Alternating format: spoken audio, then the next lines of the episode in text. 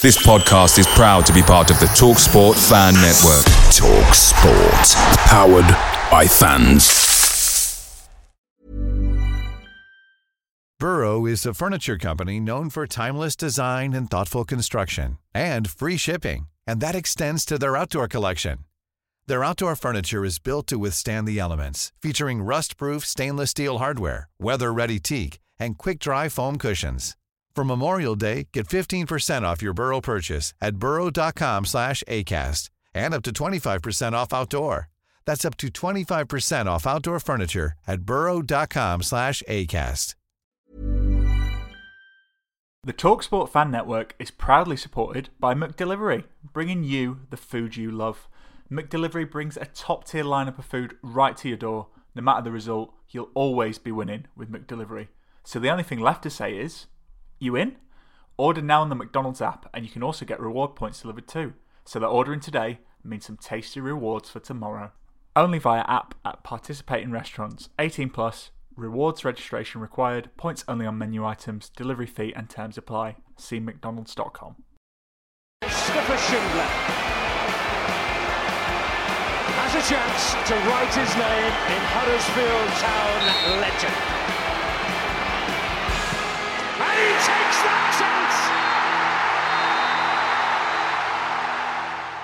Hello and welcome to Andy Takes That Chance. Uh, today we're doing a special episode, Schofield sacked, uh, following the news about Danny Schofield, and to discuss all things Danny Schofield, what that means for the future of Huddersfield Town, etc. I'm joined by Tom Bradshaw and Matt Shaw. Tom, how are things? Uh, not too bad, Brady. How are you, mate? I'm okay. Yeah, there's not a lot that's happened in the last 24 to 48 hours, so uh, I'm all good. I quite like that intro. Then it was like Tom, Brad, Shaw, Matt Shaw.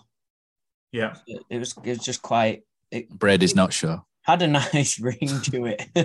exactly. And that other voice you can hear is the Matt Shaw you're talking about. Um, Matt, welcome back to the warm up. It's it's good to have you. Um, you know, especially given these days, you only seem to pod when uh, Town have won a game. How it's been a while, hasn't it? It's yeah, a it's, been, it's a long time. yeah. Um, but no, good to hear you good, my friend. Okay, so before we get into the Cardiff preview, we do need to discuss the big, big issue at hand. Uh, and that's our pie chat from earlier in the week. Um, Matt, you weren't there, so I'm going to ask you, what is your favourite match day pie? This is the kind of stuff I listen for, is this, Brady? Um, do you know what? When Town changed to do, um, it's Jones's, isn't it, in the in the stadium? Yeah. I think I had a lamb and mint one from um, from one of the kiosks, and that was actually really decent. Um, but ordinarily, I'd, I'd, go for a meat potato, but that one was pretty special. To be fair, Jones is decent. That's a good. That's a good. Uh, good choice, actually. I, I, we didn't put the tweet out. I'd, uh, look at look at the state of me, Brady. I'd take any of them. It's fine. got, oh, come no, on. Got no qualms with any of them. Who doesn't? Whoever's left. Right. Okay. No, we're not talking about match day plans. I mean, me and Tom talked about that for 20 minutes last episode anyway. Uh, we are, of course, talking about Danny Schofield. He was sacked yesterday after 69 nice days in charge of Huddersfield Town. Um, obviously, relieved of his duties following the 2 1 home defeat to Wigan. So, what we're going to do in this, we're going to tweak the format slightly. We're going to talk about the news, get our thoughts on it, and then answer your questions in the mailbag. Because, rather unsurprisingly, your questions in the mailbag about who is going to be next in the dugout. Uh, so, Tom, you've had a little bit of time to process the Schofield news. Um, you sit here with your throne of lies. No, you sit here with a Danny Schofield shirt on as yeah. we record. Um, what are your thoughts on the whole whole arrangement? Yeah, sit here with um, a match one Danny Schofield shirt on. Shout out to my uh, mate Rule for sending this to me because he obviously knew how big of a Schofield fan I was. I'm very upset about it. Maybe not about the sacking, but just about how it didn't work out because it'd just been nice, wouldn't it, to have like a, a proper Huddersfield through and through legend doing well for town. I think it's probably the right decision. Um, not a lot. It's not a lot of time though, but I think it was almost evidently clear that maybe there there wasn't it wasn't going to change it very quickly, and maybe that he just didn't know what team he wanted to play. And when you're down there already struggling, yeah, it was probably the right decision to to get rid. To be fair, does it? Uh, obviously, you know, you, you mentioned about how much you love Schofield. Does it affect how you you feel about him at all, or do you think it's one of these where maybe time will pass and you can kind of forget the the managerial stint? I think because it was so short, no, it doesn't change at all. To be fair, it's not like he's um he hasn't done wrong by the club or anything, and he hasn't um it's not like he was in he's not been in for so long that's affected us potentially getting relegated or anything. There's loads of time left this season. On like that's what i mean though. There was loads of time for him to turn it around as well and but yeah um it's not going to affect my thoughts on him though brady at all no no way okay, that's good to hear mate um, Matt, I'll, I'll, come to you. Uh, coming to you with a real zinger straight away. Um, some people felt Schofield was maybe hung out to dry by the club. Um, what's your opinion on that, and your your opinion on the decision to to remove him from his position? Um, I've got a lot of thoughts on it, really. Um, I haven't quite formulated them all properly either, so this might come uh, spewing out of all different angles, if you like. Um, there's there's just that thing with Huddersfield Town where they get good, and it feels like we self sabotage, don't we? A little bit you know, we got good under David Wagner and we self sabotage. We, we got good last year. We lost everything. You know, we lost several players. We we we actively looked to sell several players and we lost, you know, a decent head coach. Um, so it, it feels like every time we get good, we panic and we just want to regress back to that comfortable 18th in the championship where we feel happy. And it's probably nonsense. It's just the way it feels sometimes, isn't it? And, and, and the situation of the club. Um, I think you've got to look at the actions of the club during the summer, and I think the way Danny Schofield was appointed was really strange. It, it's not a strange appointment. It makes a lot of sense. Danny Schofield wanted to be a head coach. He wanted the job. He's not coerced into it. He wasn't. Uh, he wasn't shoved into it or anything like I've seen. He wanted the job. He wanted to be a head coach. But the way the club announced it was really weird, where the book ended it in Carlos's sacking. That was it was almost like they shamefully pushed him in it was really weird. I think that was just bad, just ill judged, you know, in terms of how they announced it. And then a couple of days later, they had the interviews, etc., where Danny was quite uncomfortable in front of the media. So then that made Danny look quite like he didn't want the job. As, as silly as that sounds, he did. But just because he's not really used to being front and center, you know, in front of the camera and being asked questions, he was a little bit um, raw, shall we say. But he got better as, as he went on. I thought he got a lot better. Um, and the recruitment, I think, when you look at it in isolation, it all looks quite good. You kind of go, Jack Rudoni looks good. We, we saw Lewis O'Brien, that was coming. That's that's fine. Um, Harry Toffolo, we could have kept, but we'd rather cash in on him. Okay, that's fine. Um, Pipa, again, that that's fine. Naby etc. Levi Colwill, the, these players were going. So um, when the argument goes, he's lost five or six of the starting eleven at Wembley. You know, a couple of those would start ordinarily anyway during a regular season. So um, I don't think individually the recruitment's bad in terms of the players that bought in. The, the, the sort of issue I have with the recruitment is that it doesn't feel very joined up, uh, and it doesn't quite align with what's needed. It, it, sometimes feels like we we come across players that we think, oh, he'd be a good player in future. We can we can work with him. We can. My dad was a pig farmer, so you know his his job was to buy young pigs, fatten them up, sell them for profit, and and it's a similar sort of thing, um, minus the slaughter, thankfully.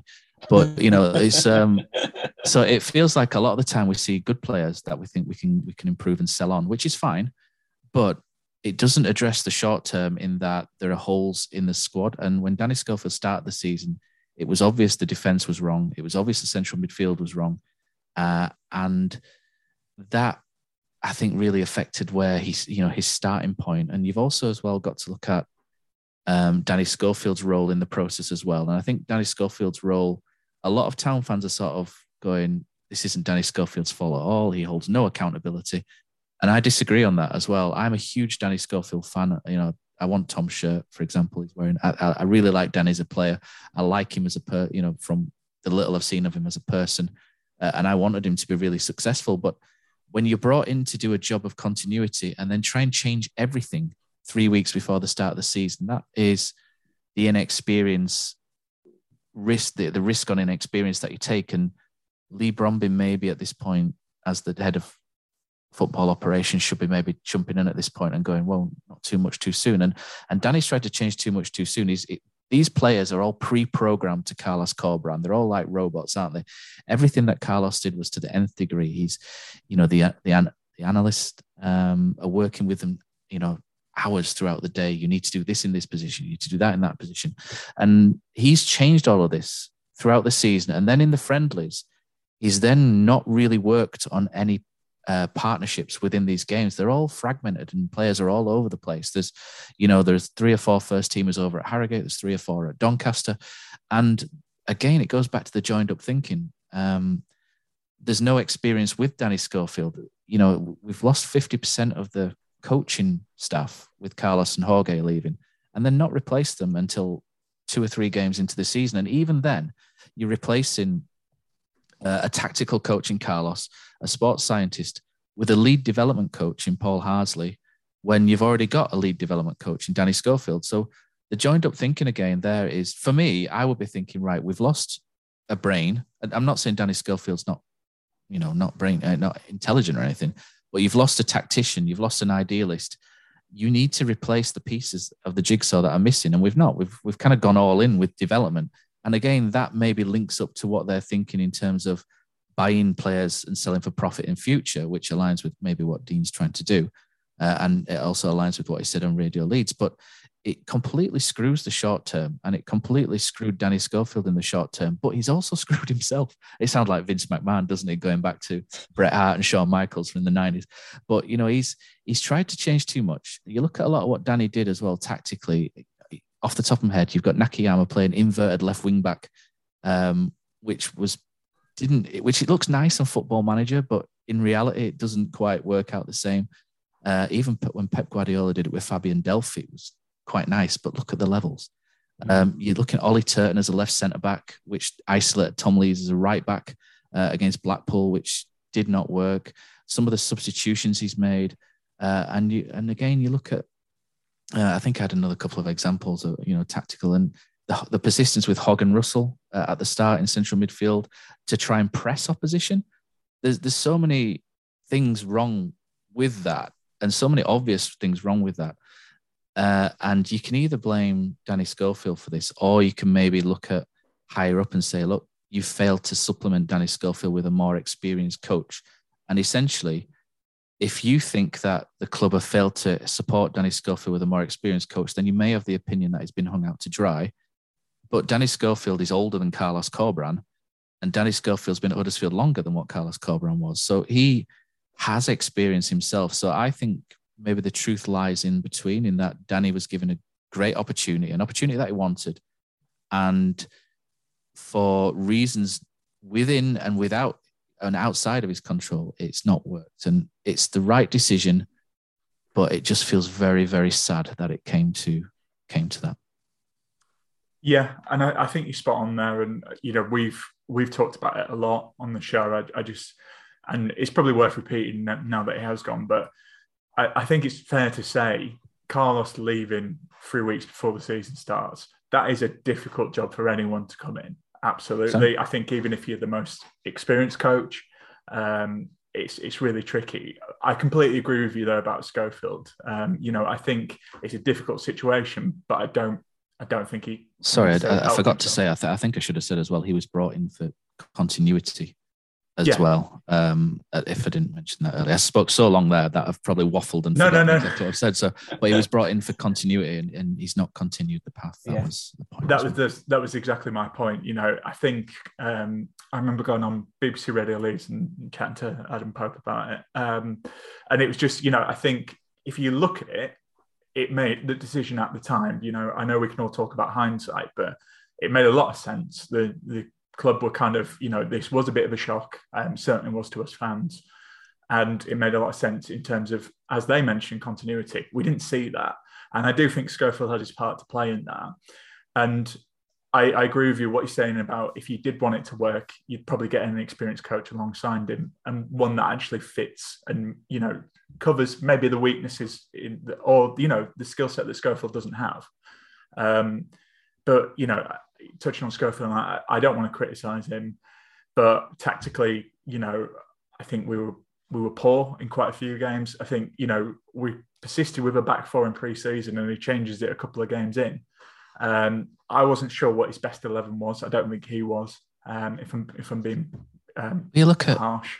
look at the first half the the other day against uh, against Wigan. You know, at at times it's like he'd rolled up in the car park listening to the Arctic Monkeys because he was playing like a 505 system. You know, it was absolutely bizarre. You know, Oh. five Oh. defenders. I know, sorry, I get these things. in.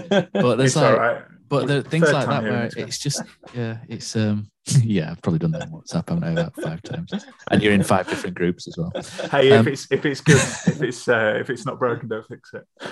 Exactly. That's not an Arctic Monkey song though. It could be. Well, it Sounds be. like one. It of does them. sound like one, yeah. But anyway, Maybe go on, Alex Brady. Doing that. Um, yeah, no, I just, I, I, you know, I think I was listening to the to the other podcast and Stephen Chicken. You know, it's a what if, we'll never know. But if he had actually continued and and did deliver that continuity we, we were kind of promised in the statements, Mm. it might have gone better. You know, like we're not. It's not like we we're going to be top of the league, but you know, we certainly wouldn't. You know, I, I don't think we'd be in the relegation job. But I think the thing is for me, and you know, you hit on that hit on the head, Matt, in terms of recruitment, it looks good, and then maybe we're missing in some areas.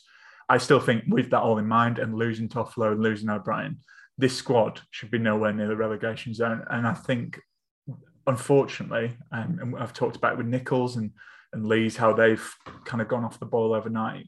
For me, that's not just them down to them suddenly being a terrible players. I, I think that's probably in the coaching, and unfortunately, that's why Schofield had to go to me. Tom, I- we've talked about a lot. I'll bring I'll bring you in.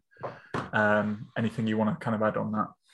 No, I, I think that's really interesting. The continuity thing is a very interesting point, isn't it? It's it's almost just begs the question. You just want to speak to Danny and be like, why did why did you decide to go down that route and why didn't you decide to like continue with what you were given the job for really? Um, because like you say, as soon as he was given it, the point was there's not really going to be much change. These two have basically been big part of what Carlos was doing last year. So um, hopefully it would would carry on, and it just hasn't, has it? Um, yeah, it's a shame. And Tom, So- uh, Matt, sorry, you, I interrupted you, but go on. No, sorry. I was, I was the last thing uh, were, it was sort of to add on to a point you were making, Brady, about the players, and it was the second game in the season where we were playing Birmingham away, and I said this in the WhatsApp group at the time, but I didn't want to say it on the podcast because it, it it sounded a little bit too um, sensationalist after you know just after the event, and I remember watching the game against Birmingham, and I was just thinking that looks like a performance from players that want the head coach gone. And Mhm. and it was a really worrying performance because it, it was just so poor and the decision making was so obviously poor. Uh it's not been as bad since. There's been you know there's been incremental improvement since and i do feel for danny because he's, he's worked on things. He's changed the shape back the defensive shape in particular back and he's tried and he's, he's really tried and i think there's a really good coach in danny schofield somewhere and the ideas that he was trying were were probably a little bit overcomplicated for players that were pre-programmed for you know a more uh, rigid and um, basic system with what Carlos was doing. Um, but I think he's just gone about tried to change too much too soon, and I think he maybe lost the players along the way um, because he's been brought in to be continuity and, and because he's the man after the man. He's not Carlos, and you saw, didn't you, in all the videos how they all loved him and they all used to call him the professor and and, and all this. They were all big on Carlos, and and unfortunately for Danny, he's, he's the man that's followed Carlos and he's tried to change everything that King Carlos has done. And they've and I, th- I think they've looked at him and gone, "Who are you to change this? This is Mm. the way we do things, not that." And I just think there's a conflict conflict there, and I feel sorry for Danny um, that he's had to go through that because I think given a complete clean slate and a blank canvas, there's a world where Danny Schofield comes in and he's a really good coach. Uh, unfortunately, the conditions have proven that this wasn't the, the right time for him to have the role. Mm. Yeah. I, I mean, the other thing I would say, and that, that Stephen Chicken kind of pointed it out, was, and I thought this is someone who's quite positive my, myself. Schofield was always trying to look at the, the, you know, the good points, and that's kind of natural, you know, especially when you're doing media and maybe that's not your experience. But again, it was kind of like he was being positive when the performances were, were poor. You know, I, I'm not, I'm not a tactical expert. Danny Schofield knows a hell of a lot more about coaching than than I ever will, but I think it just again it does it jars like it doesn't really and I, I wonder if the players feel that. And I'm not I'm not trying to speculate um, but I don't know Tom Matt like you feel free to jump in but we saw how frustrated Sorba Thomas was at, at half time in the Wigan game. Duane was very frustrated when he came off and you know in, in my my opinion mm. he had a good game so I could understand that but um that do that in public to me, yeah, yeah, no no it's a it's good point disappointing that the players should, regardless of who's in charge, should be getting getting behind him. I, I do get it though. It's so it's like in any business, though, it? If you lost a boss that you enjoyed working for and that was successful for you, and then all of a sudden someone else comes in and I don't know brings in standing desks and stuff, then you're gonna be like, "What are you doing?" About um, that. so you kind of get it, but it's it is kind of a bit of like suck it up and surely in football you want to if if someone's got a plan and you you've not really given it a chance in reality um if if that's what we are touching on here like players maybe not getting behind this regime it's it's quite disappointing. And i um obviously we've got your questions uh, the listeners questions to get through. So i think um we'll move on. Um, I'll come to you guys in a sec, but just I just want to kind of add as well. Like I hope um, I hope this experience hasn't kind of affected Schofield's managerial coaching career because I think it's tricky and let's be let's be realistic. At this moment in time, it, would be difficult to see where he goes, but I hope he can can bounce back for this because you know, like he was well thought of, and in Carlos's setup, he was you know considered to be a good cog in that. Um, so that's kind of what I'd like to say. Anything else you guys like to add before? Yeah, we... do you know what, Brady? I think hindsight's amazing, isn't it? What we can what we can say in hindsight. And I wouldn't have done this at the time, but looking back, if you could do it again, this would have been a better option. And maybe the better option, because it all happened so quickly, maybe the better option would have been to put Danny in a an interim or caretaker role initially. Yeah. And yeah. then if he does well, you can you can give him the job. And if he doesn't, you can slowly move him back and move someone yeah. else into the cog. And I think maybe Leigh Bromby's copping a lot of stick, and I like. I, am never going to slag Leigh Bromby. If I went to school with him, you know what I mean, and stuff like that. So I'm never going to go in on Leigh because I, I, know he's actually quite a nice bloke.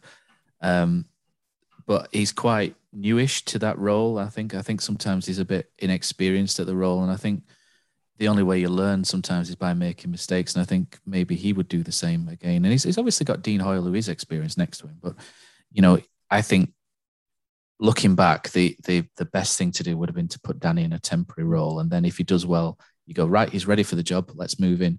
Um, if he's not ready for the role, you go, all right, thanks for that, Danny. Um, next time it comes up, you know, we'll, we'll revisit this. And, and what we've got now is we've lost a proper through and through Huddersfield Town man who's given 13 years service all in all perhaps something like that mm. and you've and you've lost a good man um a, you know a, a, someone said he's not a legend on on twitter to me in one of, the tweets and that's fair enough but he, he is a bit of a cult hero isn't he you know me and Tomo and and uh, we'll, we'll, we've all we've all seen haven't we the penalty you know the the penalty against Lincoln in the playoff semi-final there was a lot of tension and pressure yeah. and Danny Schofield was the man who stepped up and really coolly looked the keeper in the eye and sent him the wrong way with a with a really clever penalty. And I, I am never going to forget things like that. You know, as a, as a Huddersfield fan.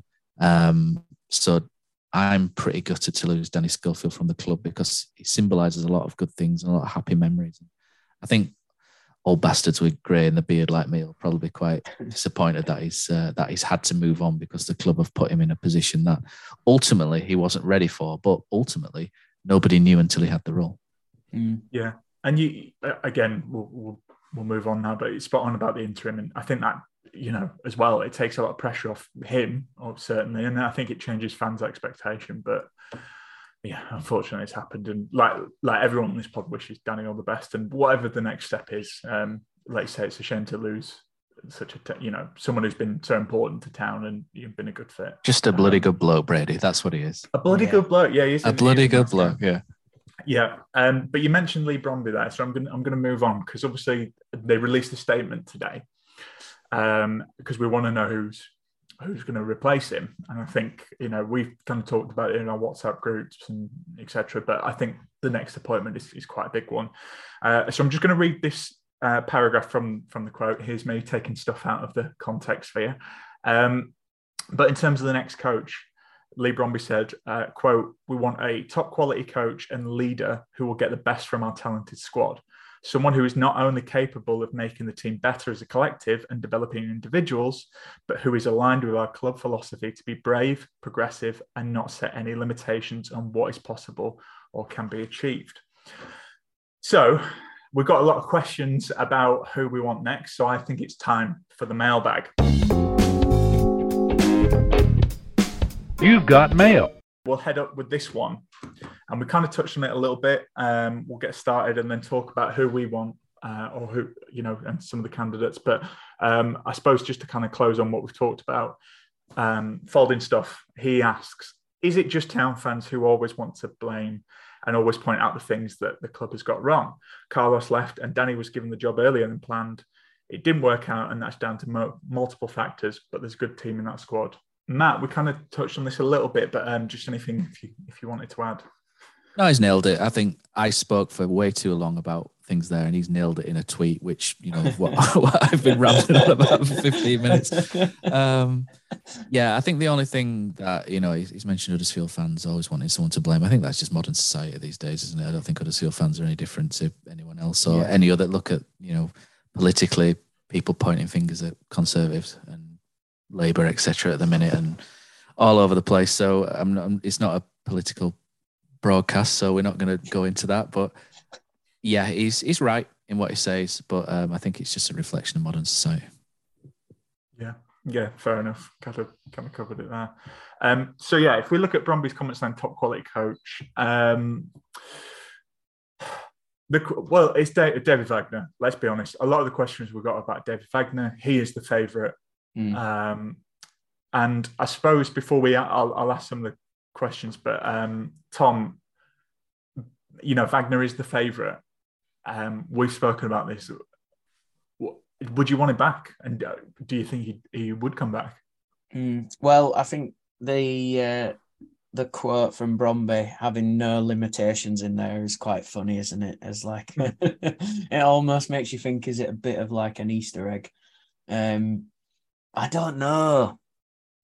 I'd want him back in a sense. Um, I think it'd unite the fans because he's back. You'd have a good, you'd definitely have a good couple of weeks, I think, where people are like, oh, Wagner's back, great. There'd be a good bounce around the place. But it's also like that. You don't you don't want him back to then, I don't know, maybe ruin his legacy because this is completely different, I think, to when he he came in the first time. I think there's more pressure on him coming in, which is it's going to be difficult. Be interested to see how the fans like would react to that if he did come back. Because when he came in the first time, he came in with almost well no real pressure on him. It was almost a bit of a roll of the dice. Let's see if this lad from Dortmund can even hack it in in England, kind of thing. So yeah, um, I'm mixed mixed about it, Brady. Yeah, what about you? I I don't. If you had to ask me, and I was only allowed a sentence, I don't want him to come back. And I know people are going to be like, "Oh, he's a legend." Like, I don't think you should ever go back. Clearly, Cam's recruitment team disagree with me because we've signed so many ex players. But I think Wagner would give an uplift like straight away. I think you're right about the fans uniting. I- think he'd pull us out of the relegation zone. My only concern is, and Matt, I know you have thoughts on this. So I'll, I'll come to you in a sec, but it's just kind of we've we've moved away from that from that model, you know, and Wagner will want a lot more control and obviously a different caliber of manager, but Danny Cowley had that control, and we kind of shifted away from it as well, and you know there was a lot hanging on him.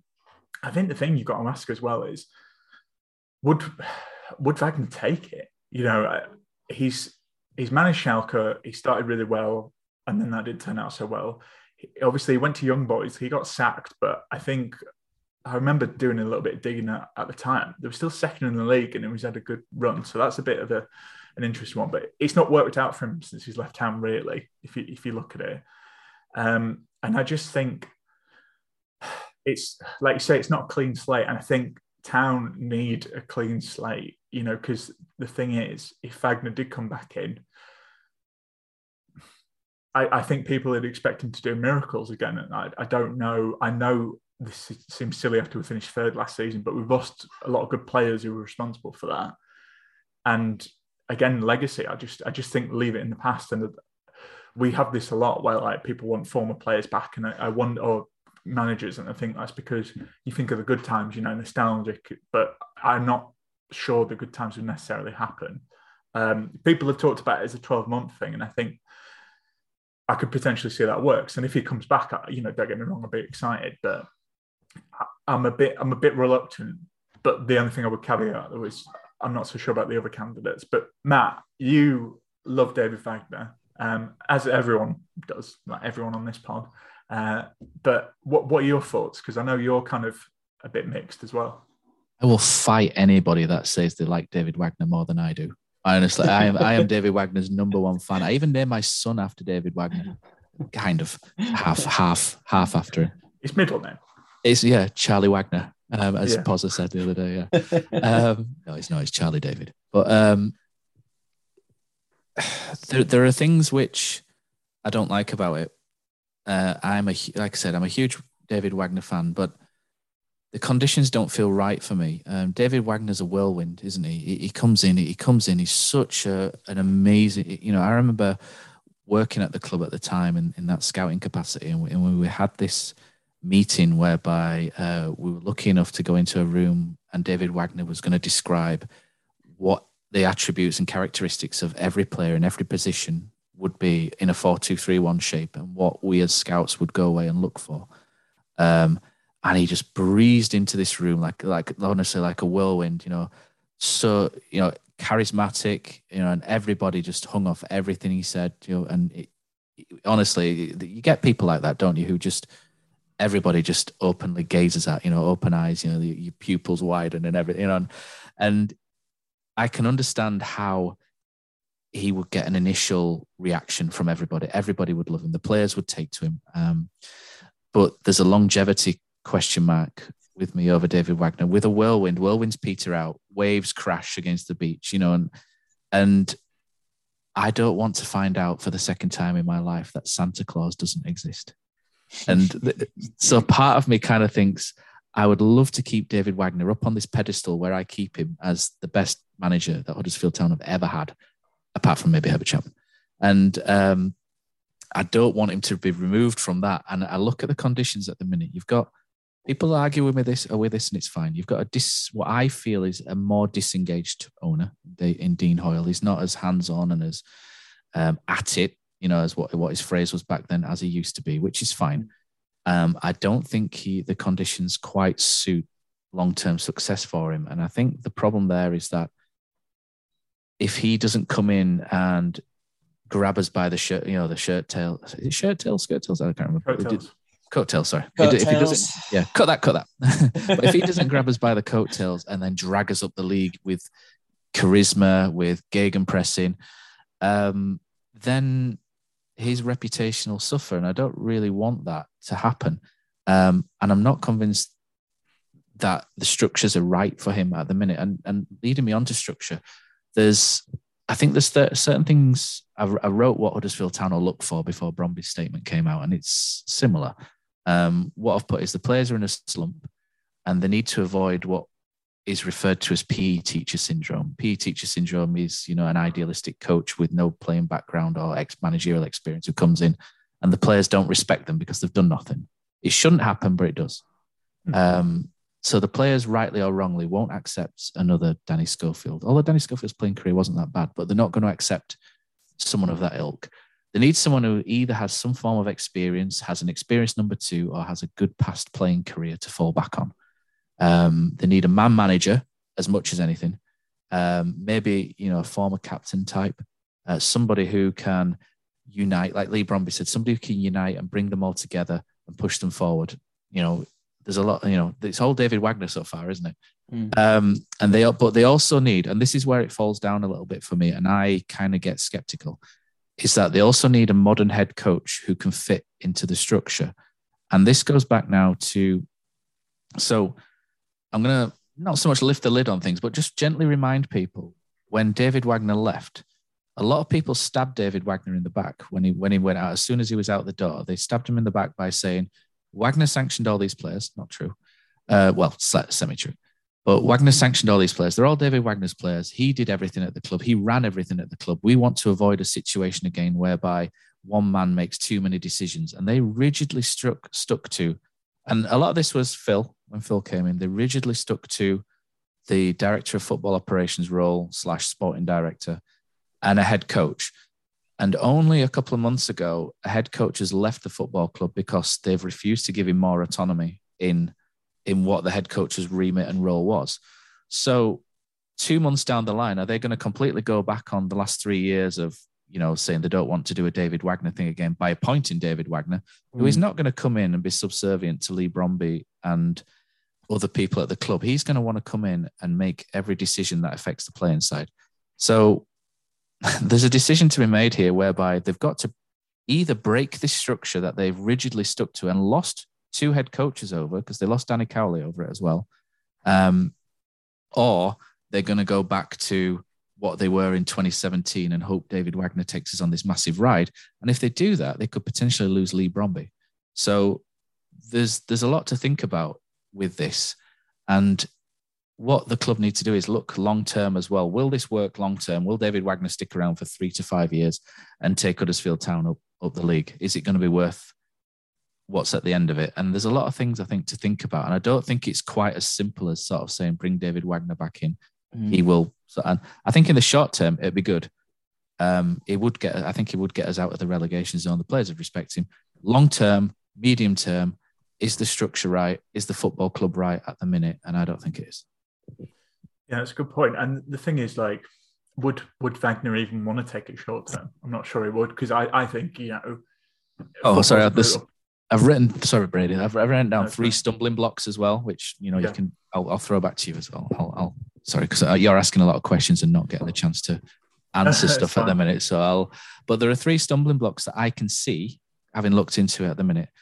The first one's David Wagner's wife, Mrs. Wagner. So maybe we have to do what the Sunderland fans did with Dick Advocaat a few years ago, where they all sent his wife flowers for allowing him to continue to manage the football club. But his wife, by all accounts loves it in Germany, doesn't want to leave. So that immediately makes it difficult. His kids have grown up now and, and they're not going to come with him. So that immediately makes it difficult as well in terms of he's going to be away from his family. Um, young boys, um, no, he doesn't have two young boys. He's got a daughter, but young boys burn. As from what I can see, his contract was still due to be in place now, and how modern football clubs once upon a time when you sacked a manager you would give them a lump a lump sum compensation fee. And this is why this will probably rule out someone like Sean Dyche for a lot of jobs as well. What they do now is they continue to keep them on the payroll and pay them a certain amount up till a certain time. Uh, and it's usually when the contracts end. And as far as what i can see david wagner is still in this threshold. So to get david wagner you'd technically have to probably have to get him out of what he's currently in at young boys if if it's still in process. So either you have to buy him out of a contract he no longer technically really has, or he has to forego what he's getting at the minute from Young Boys. So there's a there's a, a point there, uh, and the other point I've mentioned is Leigh Bromby as well. How does this affect the role of Leigh Bromby? Leigh Bromby's got a big say, and a lot of the mailbag questions are about Leigh Bromby, aren't they, Brady? Um, he controls a lot of what goes on at Huddersfield Town, and he will have to um, concede a lot of what he does to bring David Wagner in. So those are the three stumbling blocks um, I can see, which makes me think he won't be in situ tomorrow, uh, and this may go on for a couple of weeks. Mm. And I'll throw that back to you about what you think about that because I've yeah, talked no, I. I no, I agree. I think the other thing as well, um, and you kind of prompted me while I was talking was, um, you know, who knows? that I, we don't know what David Wagner's like personally, but you know, I met him a couple of times, like when he was town boss. I met, um, and friends met him, and you know, I'm not going to reveal like personal stories, but do there it, was do a it. feel, there was a feeling that he didn't really like the attention. Like he just wanted to No, I don't. Yeah, was no, I don't. And I think that's another thing to consider. If he comes back here because of what he's done in the past, I'm not saying he'll be harassed, but you know he's going to get a lot more attention. Whereas when he was at, you know, this is no disrespect to young boys, but like he's a new coach, he's probably not going to have as much attention outside, uh, you know, out, outside of his, his job. Because I, yeah, I think he just kind of wants to carry on, and I think, I, I suppose you could argue the other way he'd go, be going back somewhere where he's loved and he's kind of already on board. Um, so it's a bit of a tricky one. I mean, Tom, Tom, what do you think? Because a, a lot of the questions, I'll, I'll throw this to you actually. Um, people, we had a couple. So Mike Terrier, uh, HTAFC seventy two, said, "Why do people want Wagner back? Football wasn't great."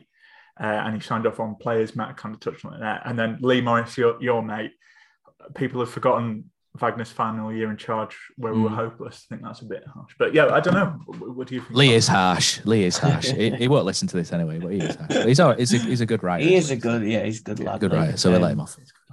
Um, uh, we were we were bad that second season though, but I don't. That was accumulation of things, wasn't it? Um, Yeah. What do I think about why town fans want Wagner back? Um, I think it's a bit of nostalgia, isn't it? It's a bit of he came on um, what game? Not the Stoke game. What what were the one after the next home game? Didn't he? And saw the crowd and got such a West Brom, yeah, a rapturous applause, which then obviously I think made people miss him even more. It's, it's just one of those, isn't it? I think I, I think from a, a point of view, I've when I've looked at where he's gone afterwards, he goes into places and he does inject a bit of something into a club. He'll he'll he would come into this town squad and win us a good amount of games to get us out of any trouble that we're heading towards now. I think, and I think that is why a few people want him. But it's the then it is the question again: if you want someone with a bit of longevity, is he the right man? Probably not. Yeah. I- I think you, you touched on it there with the nostalgia, and that's like that was obviously part of Lee Morris's question, like why are fans obsessed with bringing back ex players and ex managers? Because you hope it starts again. Yeah. Um, Town fans do that a lot, though, it. don't they? they? They do. They do do it a lot. To be fair, town fans they they always sort of hark back to the good old days, don't they? And I think it's natural. I think, I think it's quite natural. that, though. Yeah, bring Alan, bring to- Alan to- Lee in. No, we're not coach. bringing Alan Desmond Lee back. I was waiting. there, are, there are two points. There are two points though. Uh, there are. I think Town have brought back. Off the top of my head, I can think of three managers that they've brought back previously, and two of them were successful. Peter Jackson was successful, and Mick Buxton came back before Brady was born in 92 93. And honestly, look at the run Huddersfield went on at the end of the 92 93 syst- uh, season when Mick Buxton came back, and it is absolutely phenomenal. Um, They were bottom of League One, what's now League One, and they ended up almost finishing. Top, I think they might have finished towards top half. It was unbelievable. Um, and then Warnock came in the year after, and the other guy is Tom Johnston in the '60s, who was average, I think, in his spell. Um, and then he came back in the '70s and he was average again. So there's been no negatives, and the, uh, that the the probability on that makes me think that we due a bad one. So maybe that that's another case against it. But um, My Yeah. mate's already called for Jacko to come back. it was there the other night. When it, has there been a game this season where we've not had an ex-manager? We're, honestly, we're two home So- games away from wheeling out Andy Ritchie. Out. I think I I know we talked about it, but I think it's, it's particularly what's happened now. I feel so bad for Schofield that they brought Wagner back and like the team's you know a bit crap and they're waving him out at half time. But that's that's a separate point. yeah. Um, okay, so we've talked a lot about Wagner and the, the pros and cons, but there is other people that are being considered. Um, I suppose. Well, I suppose I like so you know some of the names: Anthony Barry, coach at Chelsea, Big Dunk, uh, Sean Dyche, Tom. We had a bit of a Barney about Sean Dyche and whether he'd actually take that. Um, You're not going to Pete take Wild, it. is Matt, no, he's not going to. Yeah, thank you, Matt. Uh, Nigel Mike, Adkins. Mike, oh, nothing. Stop it! Stop. He's not going to take it. He's a I know he's not going to take it. I just don't think. Cozzy's, ver- I know people don't have access to our WhatsApp groups, do they? But Cozzy's version of Sean Dyche might take it. It's an in, sorry, in jokes, isn't it? ha, we have in jokes. Ooh. Um, So yeah, Unlucky Liam Manning, outsiders. obviously Liam Manning, one of the names I've mentioned. I suppose, lads, if you don't want Wagner, or maybe Hmm. you don't want him, you're kind of mixed about it. Who who, who do you want? I'm gonna I'm gonna ask because you know um, Tom I can go suppose this is first. Nice. Tom can go first. Who Mark do I Harrison. want? Sean Dyche. Well, Mark Harrison says we need someone. Mark Harrison says we need someone to inspire and organise the team and bring back the connection with the fans. Can't think who's available and fit the bill. Obviously, talking about Wagner there, but it's Yeah. a good point. Like we do, I, mm. I I agree. Burrow's furniture is built for the way you live. From ensuring easy assembly and disassembly to honoring highly requested new colors for their award-winning seating, they always have their customers in mind. Their modular seating is made out of durable materials to last and grow with you. And with Burrow, you always get fast, free shipping. Get up to 60% off during Burrow's Memorial Day sale at burrow.com slash ACAST. That's burrow.com slash ACAST. burrow.com slash ACAST. Cozzy, what, what's your favourite away day? Matt, it's got to be the City Ground at Nottingham. Just old school stadium, you're right near the pitch, great atmosphere. But there's nothing like playing at home. The same goes for McDonald's. Maximise your home ground advantage with McDelivery. You in? Order now on the McDonald's app. At participating restaurants, 18 plus serving times, delivery fee, and terms apply. See McDonald's.com. that We need someone to bring back that Yeah, connection. Yeah, So we do. we're eight, we're eight games into the, the Mm. league and it feels toxic. So, which is awful, really. So, uh, you know, Tom, who, who who do you want? Who do I want, Brady? Um, Oh, who- in the the, list. in the ideal world, honestly, Sean Dyche, but that's not going to happen, is it? Um, Yeah. Sean then- Dyche is sat on 50 grand a week at Burnley. Yeah. Still, still. It's not happening. It's not so, happening. yeah, anyone who thinks Sean Dyche, sorry, Tom, anyone Yeah. who thinks that's happening. Oh, I don't think it'll happen. I, I Tom, why do you think it's going to happen? Why do you Tom. think he's going to be there? Why are you just- throwing unrealistic expectations think- out to the fan base? Stop projecting these unrealistic Towner, Towner, expectations. Towner as big as like yeah, Ta- he's not too big for. That was this argument the other week. He's not too big for Town. Anyway, You- right. You said gloss you wanted Thomas that. Tuchel. I had to. T- I had to You know what? Recording. I had to. Yeah. Creed, he'd be good, wouldn't he? Um, oh, the more I look at the list, I don't know. Someone, someone mentioned Schumacher earlier. I've seen that as a rumor at the moment. I don't Yeah. know about that. See, something like that, I don't think is going to work. Um, I think you're going to have to bring a name in. The more I look at the list, unless it's it's, it's pro- for me, I think if we want a quick fix, I'm I'm probably going to be more happy with Wagner. Ideally, I I another person top of my list is Paul Warne, but that's whether you. I don't know how much that'd cost from Rotherham, and he's actually doing all right at Rotherham this season. And I think one of his main goals is to actually have a season where he keeps Rotherham up in the championship for well as long as he can. Um, and then the more I'm looking at it, Michael Carrick is becoming a little bit. Maybe do a job. Uh, Matt Matt mentioned that, like when he went through his list of what we need, I thought a few of those he ticks those boxes. He's a name people the players would respect him. He's going to have contacts and stuff like that. So I think they're my they're my three. So the realistic one there is probably Michael Carrick. I think. Yeah, I mean the the only thing I would say is I don't think it's a great market of people who are available, um, and I, I kind of again hindsight doesn't help, but I feel like if you were going to do that, town needs to do that when Carlos left. I, I almost feel like I joked about this with Matt and and yourself, but there is kind of eleven games until the World Cup. We've got two weeks to make a decision. Mm. You know, I joked about Warnock, but like I almost. I don't know. Like it's just a bit of a firefighting job now, but you, we need to think about it long term. He's on his suppose. comedy tour though, Brady. He's not going He to give is, that he up, is. is he? No, he's not. Um, Matt, I don't know out of the names. Um, who, who jumps out at you? Because I, I think this is it. Like this players, this managers you'd want.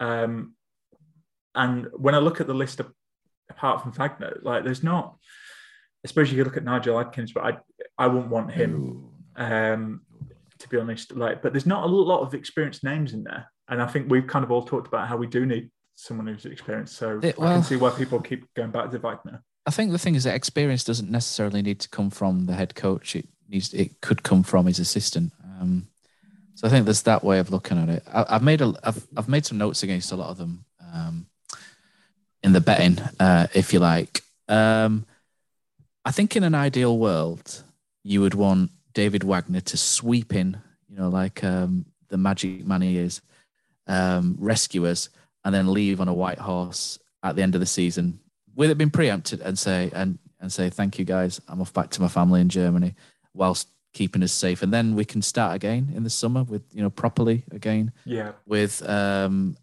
one of your idealistic coaches if you like. Um part of me thinks that if it's not going to be david wagner we might not have heard the name of the coach who it could be yet um that's a good point. there's a couple there was a name i'm not sure if i'm betraying trust here but there was a name i heard in the summer um that was potentially in the frame uh, I can't remember who told me now, so I don't know if I'm betraying it or if I've made it up. this is what happens when you hit 40, Tom. You honestly you forget, forget who told you everything. I'm dangerous.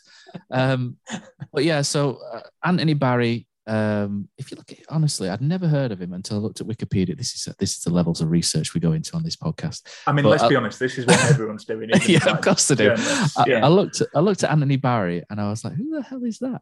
And it rang a bell, like you know, like some. It sounds like someone who's played fullback for Scunthorpe, doesn't it? In the Yeah. late 1990s or something. And apparently it's Accrington Stanley, so it's close, it, you know, similar sort of thing. But does he come in and command the respect of everybody? I'm not sure. I'm not sure if that's PE teacher syndrome, and that's really unfair because this guy coaches Belgium with Mm. Roberto Martinez, so it's really impressive. Chelsea, Belgium. I think a lot of it will be on the personality, on his personality, and I've not watched any videos on him. He could be a dark horse, but I don't think he'll be a front runner, if you know what I mean. This is turning into horse racing now. Um, Liam Manning, MK have done the exact same thing we've done. They've sold all of their best players and find themselves in the relegation zone in League One. Yeah. I think Liam Manning's really a really good coach, and I think if it had been early in the summer, I'd have been all for that because he plays great football. He's had a good upbringing at West Ham. Um, he knows what he wants. He's very sort of he's a bit more fluid than Russell Martin, if you like that kind of coach. Um, but at this moment in time, I don't think I think I don't think you can sell to Huddersfield fans. Like Brady said, it's to- it's a little bit toxic in some sections. Um, does bringing a guy in from League One, the relegation zone, to the job, get fans on side? I don't think it does, does it? Um, so maybe not. Duncan Ferguson. Could you imagine saying no or trying to sack Duncan Ferguson? it's not happening. He's here for life. So I don't. he I- would I love genuinely- Jonathan Hogg though. Those two together. Oh yeah, yeah, Yeah. But I don't think that Dean or Leigh would be able to manage Duncan Ferguson. So I Yeah. think potentially he's not going to be considered because, I mean, if it ticks a lot of boxes, there's no way you don't respect Duncan Ferguson. When Mm. he's been um, caretaker at Everton, they've actually done pretty well, and and he's got an immediate lift. Um, he's experienced. He's he'd actually be, I think, be quite good. But could we afford him? Could we afford to pay him what he's getting at Everton? Probably not. Um, an interesting one's Neil Collins.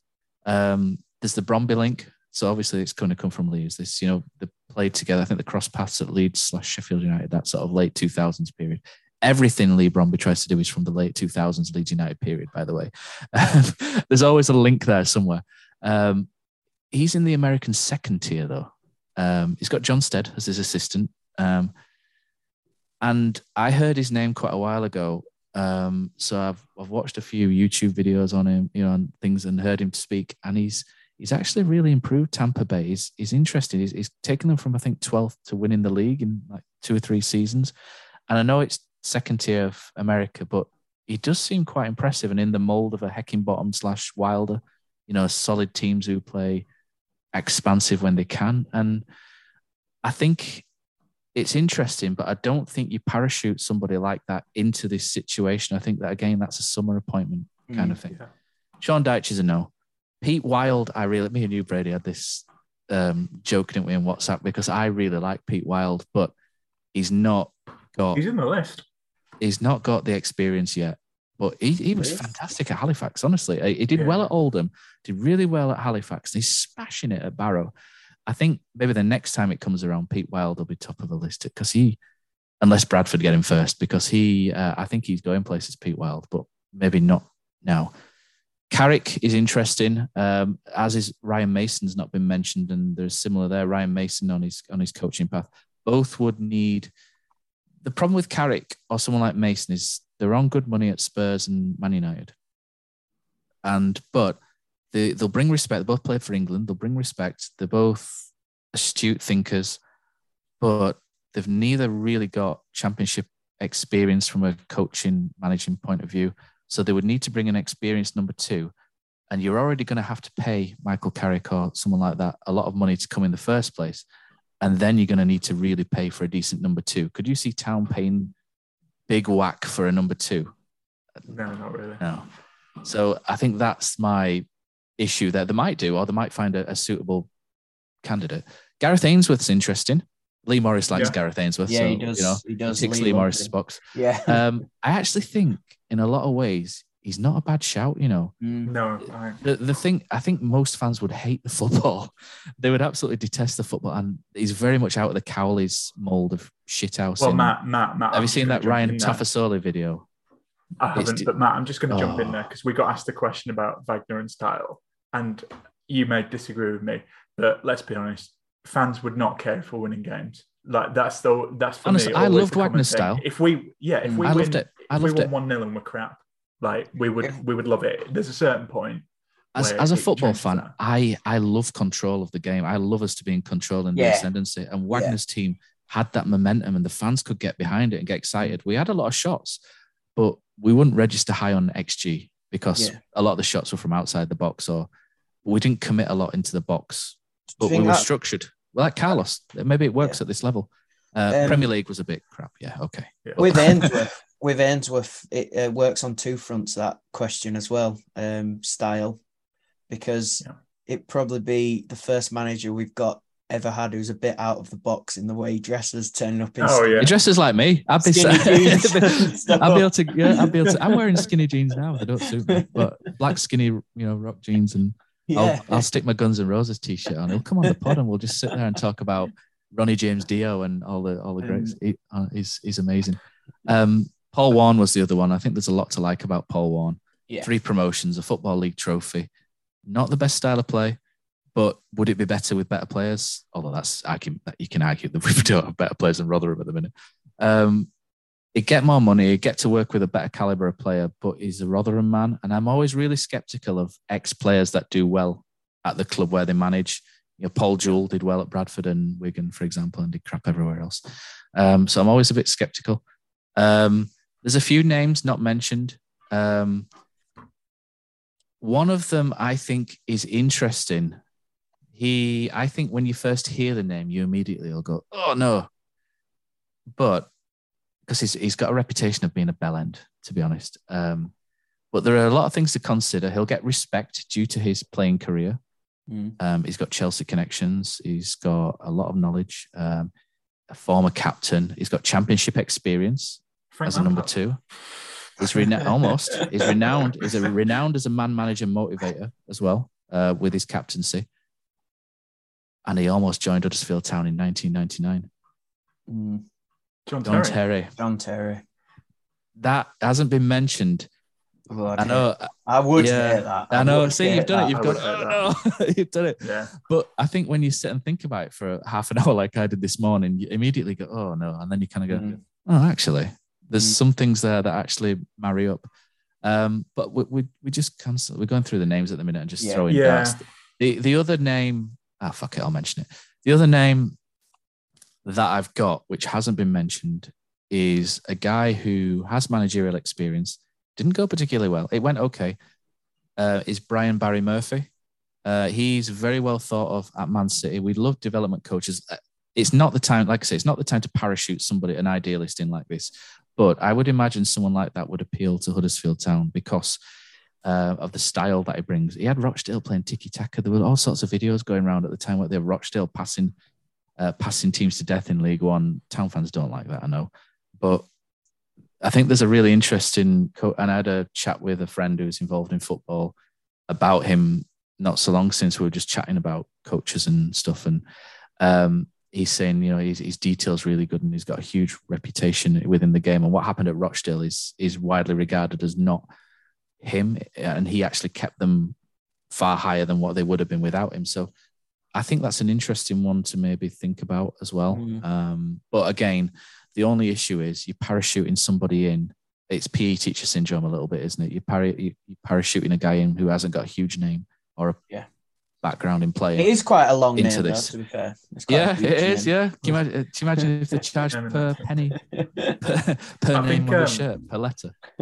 we'll we'll kind of we'll move on to the to the Cardiff preview shortly, but I think um, I get what you're saying about Carrick. Um, I suppose the only only thing is, and uh, let's let's be true, if we did go for someone like that, if, if it was realistic, Big Sam. football is a big Sam. Football is a it's a it's who you know, and like let's Yeah, let's course, be fair, yeah. like That's what we need, though. yeah, if we got Carrick, for example, we would suddenly get a lot of young Man United loan players who are half decent. Like if we wanted to do Yeah. that, Well, he's I got mean, links look to at West Ham and Newcastle as well. So. exactly, and look at you know, I know some people feel funny about the Cowleys, but like you, you know, we wouldn't have got Smith Rowe if it wasn't for that Cowley connection. Um, so I suppose there's a benefit to that. The Cowley connection. I Do you know who the ideal person is for this job, Brady? And we won't get him. But do you know who the and everybody absolutely detests the guy? Do you know who Danny the ideal Cowley. person is? Almost, but he he is ideal for the role at the minute. But someone who people dislike even more. And it's Nathan Jones. people- Nathan Oh, Jones. Nathan I Jones. honestly, I Fit- he ticks every yeah. box three times over. But Yeah, he he's does. an asshole.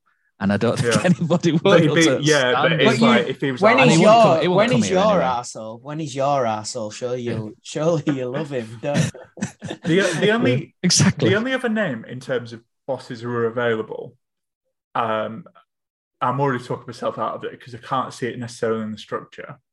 But a manager who is free, who um, probably doesn't get a lot of credit where he was before, but he Mhm. shifted a lot of a lot of deadwood out of the club and started playing young players and did well. Michael O'Neill at Stoke. Um, and and he did really Yeah. good with Northern Ireland, but I just can't. I don't know if he'd come to the structure, but Mm. I actually I think he would. think that could work.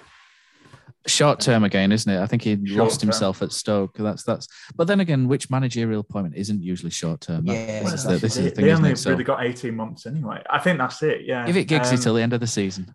give it Giggsy. Well, definitely not give it. Cut Giggsy, that, give cut him- that, cut yeah, that. give him. Give him It's the it's going the meme for God's sake. Yeah. I know, I know. Um, anyway, right. We have talked a lot about coaches. I'm sure we'll do more on when we know. But I, yeah, I, I think it is interesting. Like if you look past Wagner, it's not.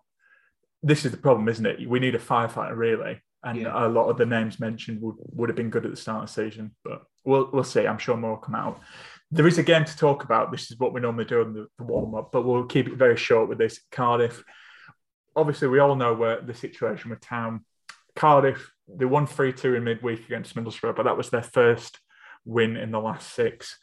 Um, I suppose the question is we're going to have Narcis and, uh, Vary in charge, but um, before we do that, Cardiff, you'd probably be targeting this for three points Mm. um, you know, it, given Cardiff's form and given it's a Yeah. home game. Uh, I know they're kind of managerless. It can work one or two ways.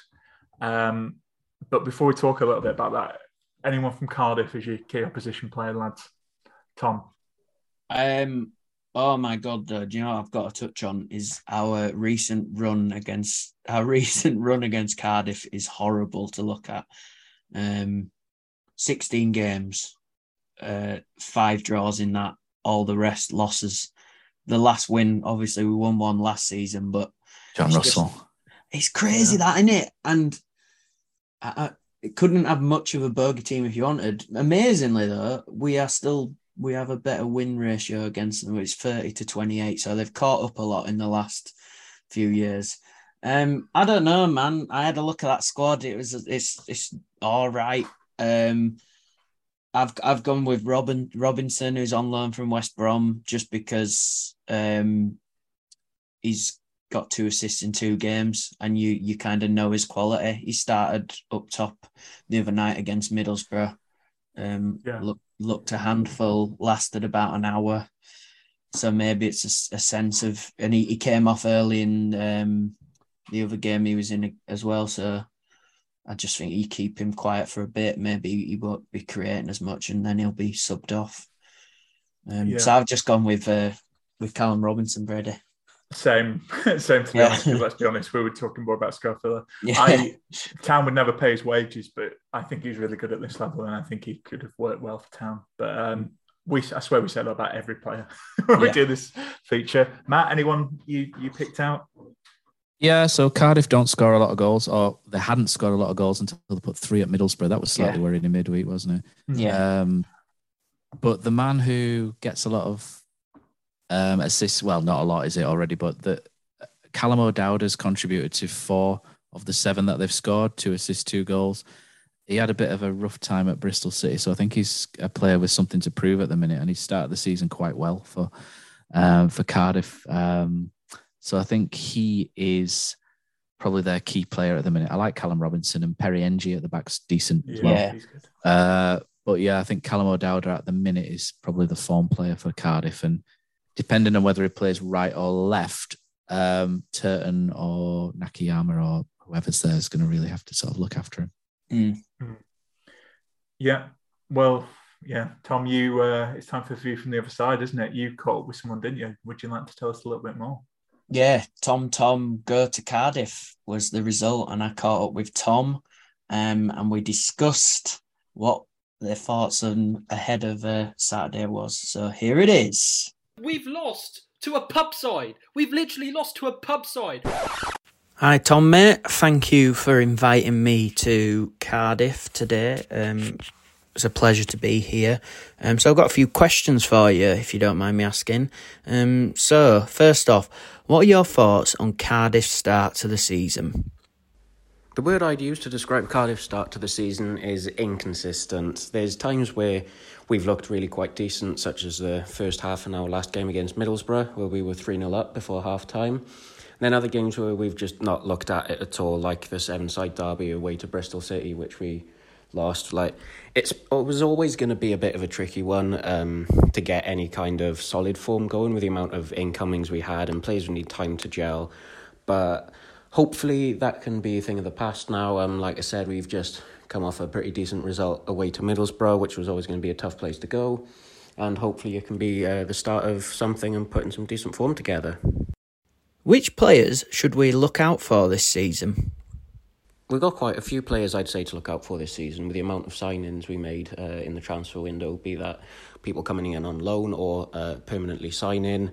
Um, if I had to say one player to definitely look out for, it'd be Callum O'Dowda. Uh, we signed him on a free, but I think he's probably been our best player so far this season. Uh, definitely our best creative outlet going forward. He's contributed to quite a few goals this season, and um, looking forward to the rest of the year, I'd say uh, O'Dowda is definitely one that everyone should be looking out for. And what's your score prediction for Saturday? like I said previously, I hope now that um, after coming off the back of a good win away to Middlesbrough, that we can pull a little bit of form together. And Saturday's a perfect opportunity to do that. Uh, Huddersfield, it's not always a bit of a tricky place to go, um, but with all that in mind, I'm gonna go with a close game and say a two-one Cardiff City win.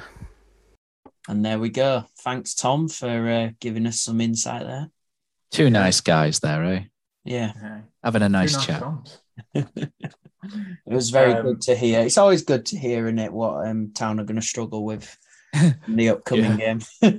he's, he's decent. He's Tom from Cardiff. I think he's um he's one of the good ones, isn't he? The where we get Yeah. position info from. Yeah, he's, he's Yeah, definitely. Um, okay. Well, this is probably this is making me think we should do the warm up like this because we've rattled through half of it. in I know, it's minutes. great. Um, you're, you're the boss time. Um, so this is, I suppose, this is the most interesting point in terms of the preview for Saturday. So in Schofield's last game, it was three four three, according to SofaScore. I, I agree with you, Matt. It was. It did feel like five defenders, five attackers at, at one point. Uh, but it was, according to the Turkish score, Nicholls uh, in goal, back three of Lees, Helik, and Bete, four of Turton, Kasumu, Rudoni, and Nakayama, and then Holmes, Ward, and Thomas um, as the three up front. Matt, what would you what would you do for this one? It'll be it'll be interesting because um, do you know what? And this is hoping more than necessarily thinking it would happen. It reminds me of uh, when we played Forest. They just got rid of Hughton. I was chatting to yeah. all the Forest fans. They were like, "How many are you going to put past us today?" And I kind of feel like this with Cardiff, but maybe we'll see a response. And I think, I think we might see a response. Um, but what would you what would you line up in this one? I think when I think Danny's really unlucky actually because he stumbled. I think during the game he, he changed system three times. He started with um, the three four three with Nakayama coming in to form like this sort of diamond shape between the two defenders, and then Betty went left and. Sorba was supposed to drop off, I think, but he never he never really dropped off, so it fell down because Sorba didn't really know what he was supposed to do.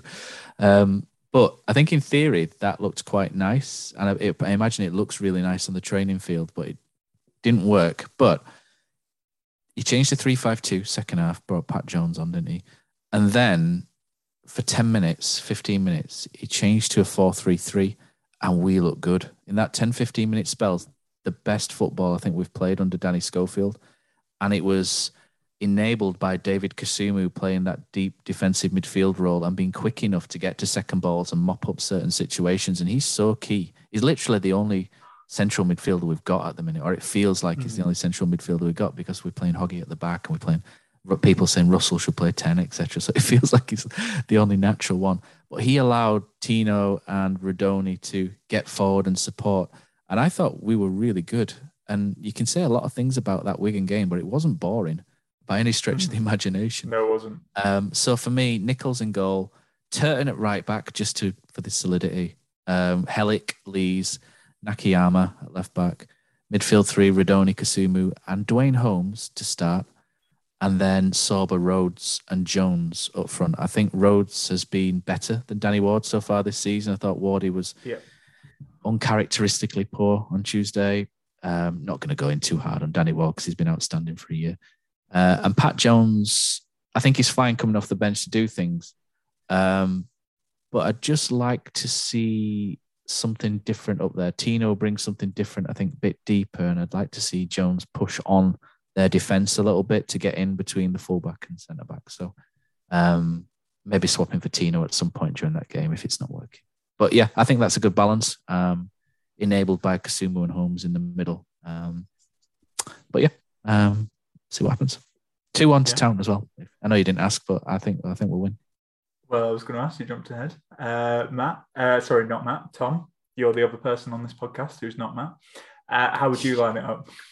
Um, I, I think I think what Matt suggested there is pretty spot on. I'd definitely bring in Rhodes in. I think he's just looked that bit sharper, and he looks good, doesn't he? When he, he has, yeah. Good, yeah. And he's only been on. He only been coming on for about 20, 15 minutes and that oh that that hitting the crossbar against Wigan was so close.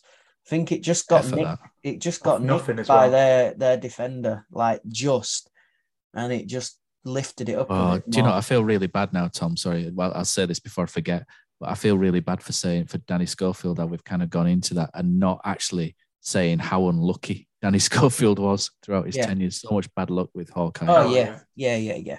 But I anyway, I've said it now. Yeah, it's yeah, you've got to take that into account, haven't there? Because there's there's been chances in games, hasn't there? There's been chances where we've just not been clinical, um, which was kind of one of our good points last season. We took us chances and defended well.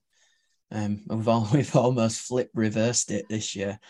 Um, I, yeah, I, I'm going same as Matt. To be honest, I think that sounds perfect. It's so it was so good to see Kasumu back in.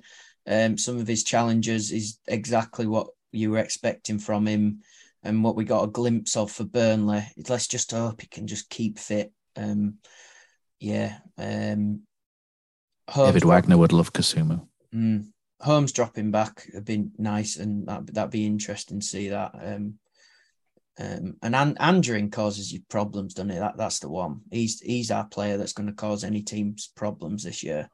Um, maybe he only does it in spells. That's what he, that's the only thing he's he can't. He goes through about half an hour, twenty minutes where he's like unplayable almost, um, and then sometimes just drifts away. So um, maybe it's it's managing those moments with him as well is is, is quite an interesting step forward this season, I think. Um, but yeah, that Brady. There we go. Um, I agree with you both about Rhodes. I think he he looks sharp. I, think what I've really noticed, and this is this is no disrespect to Ward, and I actually think Ward's energy maybe is a sub because you would have to take Rhodes off at some point could, could help. But Rhodes is just he's he offers something different to Ward, and he's just so good at like he wins those challenges high up the field when we're under pressure. And he, uh, yeah, he I think he deserves a nod. Um, I know he got a start a couple of weeks ago, but yeah, um, I like again. I thought Holmes got some stick um, in against Wigan, which was, was unfair. I thought he was pretty good. Um, so I I quite like the idea of Rudoni Kasumu Holmes. So I'm going to nicky midfield, Matt. Um, Maybe just give me the job. Maybe we don't. Maybe yeah, just exactly. give me the job. You know? Hey, I tell you what, you know, put us three in because they'll be uh, for Saturday. I'm, I'm Definitely going respect that, won't they? Yeah. It's like um, that time Tim Sherwood let a fan sit in the dugout the last Oh, time. yeah. oh, but yeah, but what about his win ratio? yeah, true. Um, yeah, yeah, no, I think the same. I think the same. To be honest, the the only one I'm, I think Pat Jones is really good, but I just, mm, I don't know. I have a question mark over it, Sorba. There's a question mark, I think, over Sorba after uh, half time, his half time thing. And? Yeah. Do you know Yeah. what? But I'm but Dan, because Thomas Danny out. Schofield is gone, Yeah. it might not be a, an issue anymore. But yeah. but I'm I, I, I think Thomas you have to.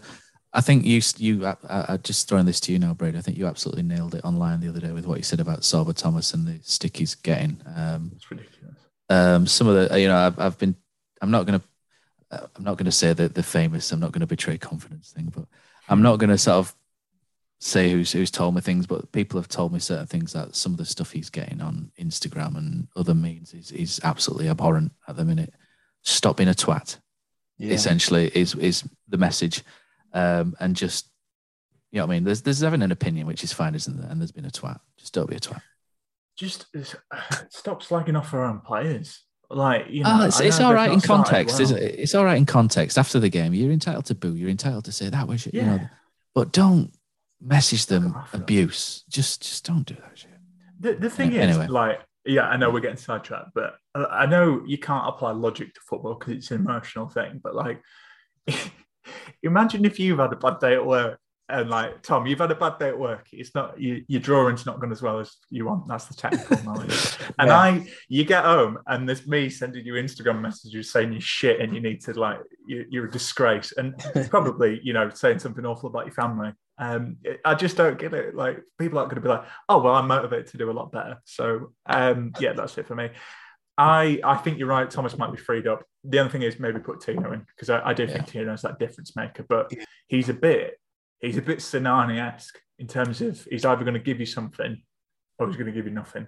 His decision making can be really ropey. Um, Yeah. Tino, he doesn't. Sometimes he just he holds on to it too long and doesn't play. You know, he doesn't always see certain things. But then he's incredible. Like Tom says, he's Yeah. incredible for spells, isn't he? But uh, that's what you get when you loan young players, though, isn't it? You get 100%. you get them learning on the on the roll though. So there you go. I mean that West Brom game, two like his two goals. I don't think we're even that good. That, It's just, uh, like, it's goal of the season already, isn't it? It's phenomenal. Uh, phenomenal. Yeah. Yeah. phenomenal. Anyway, Might as well not um, watch all so the rest of the goals. It's not going to be. You've given us your, your match prediction, Matt. Tom, what's your match prediction? I had two one as well. I I do think Town. Um, I'm not to say they will win, but they can win this game. Um, from what I'm getting from Cardiff, they're they're one of the weaker teams in the league. I think at the moment. Um, and I know Town are probably rock bottom of that pile in reality. So I think it's a chance for Town to kind of yeah have a go, have a go on Saturday and pick up three points, get us a bit closer to everyone else. Can I give you Yeah. something to think about, Brady? Yes, go on. I love to think. if you if if Town win the game and play well, does that say a lot about how the players were towards Danny Schofield? And does it does that maybe indicate that that was the problem? The, the breakdown was between the players and Danny Schofield, or do you think? Essentially, my question is: if we win or lose, do you think that will identify in ninety minutes, in that micro ninety minutes, where the problems were? Yeah, I, I I've predicted us for a win in this. I think I hate to say it, and it's no. I don't think it's even necessarily to do with Schofield. I I think you could maybe say that things weren't working tactically. I think the players will be freed freed up, and we we see that with whoever you normally do get a response when a manager's gone. I think we could win this game as well because I think Cardiff have been a bit hit and miss. Um, Beat Middlesbrough though. Beat Middlesbrough. no, I know, but it, you know, Mm. but I, I think that I think the crowd will be quite positive on Saturday. Um, I'd like to think so. Anyway, um, yeah, I, I think we'll win it. I think players will be freed, and I don't think that's necessarily a slight on Schofield, but I think it's just again like we've talked about. It, he's the guy after the guy who's done so well. So I think we will see a response and now get a win, and I. I don't think that necessarily just says about Schofield. I just think maybe it's kind of a you know, because we hate to, I hate to say it as well, but you know, there is people who you say it was the cheap option to get Schofield. So I, I wonder if it's going to be a response in that sense. And look, that would be perfect. We we get a win, and then we have two weeks to pick a coach and think about it. Um, so yeah, no, I I think that we'll win. I'm I'm going to go with you guys as well. Full house two one. I just I just think we're going to win. Um, but yeah, we'll, we'll see what happens. But before we go, this has been a long podcast. Thanks for sticking with us. Um, if you leave at this point, how dare you? We put a lot of time and effort into this. So um, Full it's Peter time. Kay then. I was a bit Greta Thunberg there. How dare Sorry. Um, it's time for the amazing. Um, I think the fans could probably see I was trying my best, working hard. The amazing elbow. As a centre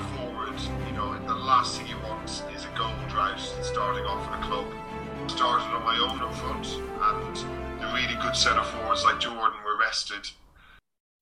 Tom, take it away. We need a hero, don't we? Oh, need a we do need a hero. Maybe, maybe the amazing elbow could come in and save the day.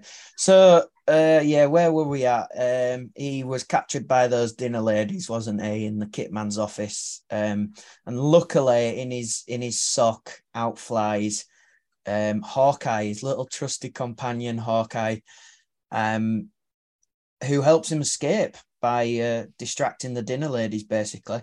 But as the amazing elbow is exiting the office, all of a sudden, Hawkeye dot dot dot. And once again, thank you, listeners. You voted in your millions this week, which is really impressive. Um, and it was actually a draw. It was a. Can you believe that? Out of like We've had so many draws. million votes, that it ended in a draw. Um, 36.4% voted for he malfunctions for the second time in his entire life. Um, and he also gives a weak apology. So we've combined those two together. So here it is. Um, so he exits the office, but all of a sudden, Hawkeye malfunctions whilst giving a weak apology to the dinner ladies, who come across a mixture of confused and angry. Um, so yeah, this this kind of stuns the amazing elbow as he's escaping, but all of a sudden, dot dot dot. So what happens next? So he's he's um he has malfunctioned whilst giving an apology randomly to the dinner ladies. And what happens next in the story? Uh, Matt, would you, as the guest, would you like to kick this one off? Yeah, so I'm going to apologize for this before I, I start because I had some time to think about this, and the combination of me and time is really dangerous. so I've gone a little bit dramatic, and I've maybe written way too much for for this section, and I'm trying to get my pound of flesh worth because I probably won't be on this for another couple of months to join in. So We've got um, 25 characters in the Twitter poll, Matt, before. So just, just yeah, that in this this is going to be difficult to. Um, We might just have to put Matt's answer for this. so, so shall I shall I try and do a dramatic uh, a dramatic Yeah. reading? I, I'm not. Brady, I'm not- you I'm can insert actor. some music over this. That'd be really good. insert an echo on my voice, Brady, and some some like hero music, if you like, in the background. Okay, so Hawkeye appears to fail, But on inspection, there is a statement that says, Look to my coming on the first light of the fifth day. At dawn, look to the east. MH. As the increasing number of dinner ladies swarm around our hero, the sun crackles and breaks through the clouds. Our hero looks to the east, and on top of the Kilner Bank, we're surrounded by the low hanging sun, is a silhouette becoming clearer with every passing second. As the sun rises over the ridge of the Kilner Bank, standing resplendent is Michael Hefele, saddled upon a giraffe in combat gear. Ready, he raises his right arm to his mouth and blows the conch, formerly known as the Josh Koroma conch, and a small army of cult heroes, led by David Wagner, all on horseback, come forward. There's Löwe, Kachunga, Mooy, Schindler, Bueller, Karim Matmore, and Erik Durm with a slice of toast in his hand. And David Wagner shouts, It doesn't count how experienced you are. It doesn't count how nice you are. If you have desire, passion, you have no limits. And then they charge. Jesus. Draw that, Thomas.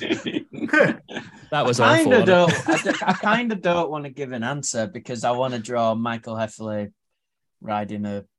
Um, Can Can you tell which film I, I'd, I'd caught five minutes of before actually doing that? yeah, yeah. Maybe. Um, it was. It's a Um, complete rip off, isn't it? it was Alien, wasn't it? Yeah, that's the one. Jaws. Jaws. Trolls World Tour. um, that was incredible. Um, Brady, do you have an answer to follow that? I just apologise for to everyone that's had to listen to that as well before we go on. I don't know. With the dramatic music over the top, that's going to sound great.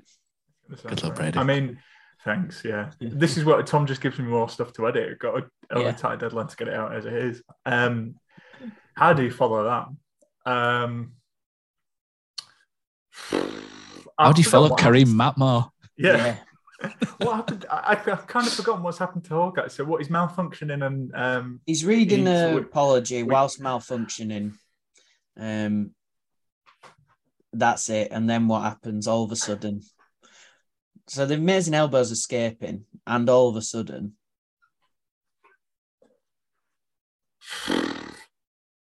all of a sudden you hear a shriek mm, and it's coming from the dugout.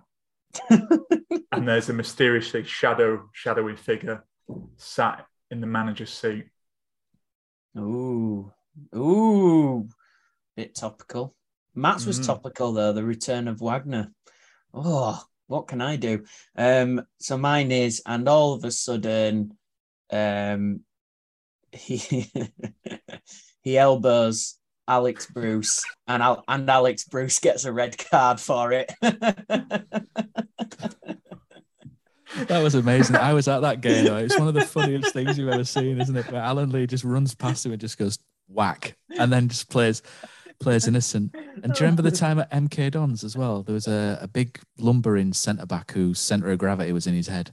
yeah, I'm trying to remember his name. Uh, Mackenzie, Gary Mackenzie. And uh, Alan Lee absolutely shithoused him. And Mackenzie went about six inches from him to argue with him. And Alan Lee did a swan dive like this and went down. And he got him sent off. It was amazing. Absolutely amazing. I'd love Alan Yeah. Lee on the podcast. yeah, A shithouse episode with Alan Lee. yeah. That'd be great, wouldn't it? I might ask him. World Cup break. Let's do it. Oh yeah. Oh, Let's yeah. try it. Let's try it. it. let's try it. Um, Right. Okay. So we've got three answers there. So we've got Yeah. um, Michael Hefele's Giraffe Army on the return of of Wagner, uh, Yeah. a shadowy figure in the manager's seat, and um, Tom. I love how you've been referring to him as the cab. Uh, Steve Bruce as the Cabbage Man and the Cabbage Boy, and you just went, "Yeah, he just elbows Alex Bruce." Just Yeah. giving the game away. That's going to Um, win because that's really funny.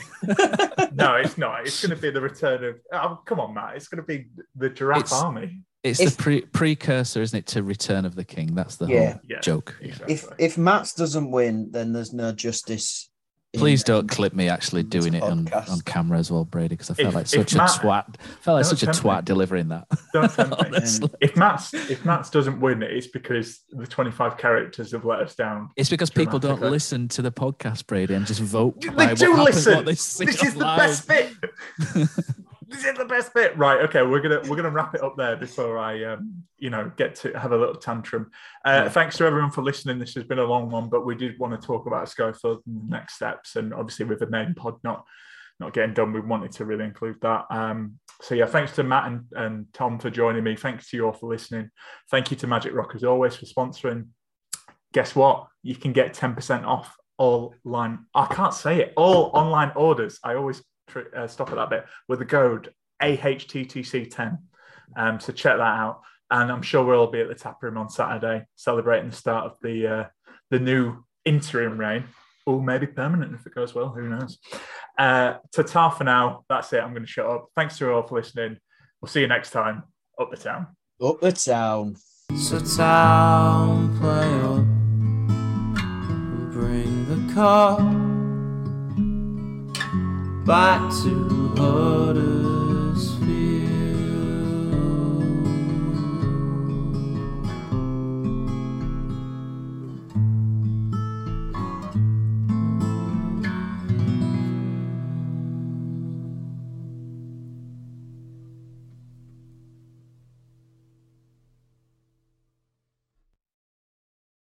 Lads, what's your favourite 90th minute goal? Got to be Hefele against Leeds. A shot from Mooy and sliding in at the death, Michael Hefele. Great finish to the game. Shared with my family, only made better by ordering McDonald's via McDelivery afterwards. Three points, McNugget share box, spot on. Order McDelivery now by the McDonald's app. You in. At participating restaurants, 18 plus serving times, delivery fee, and terms apply. See McDonald's.com.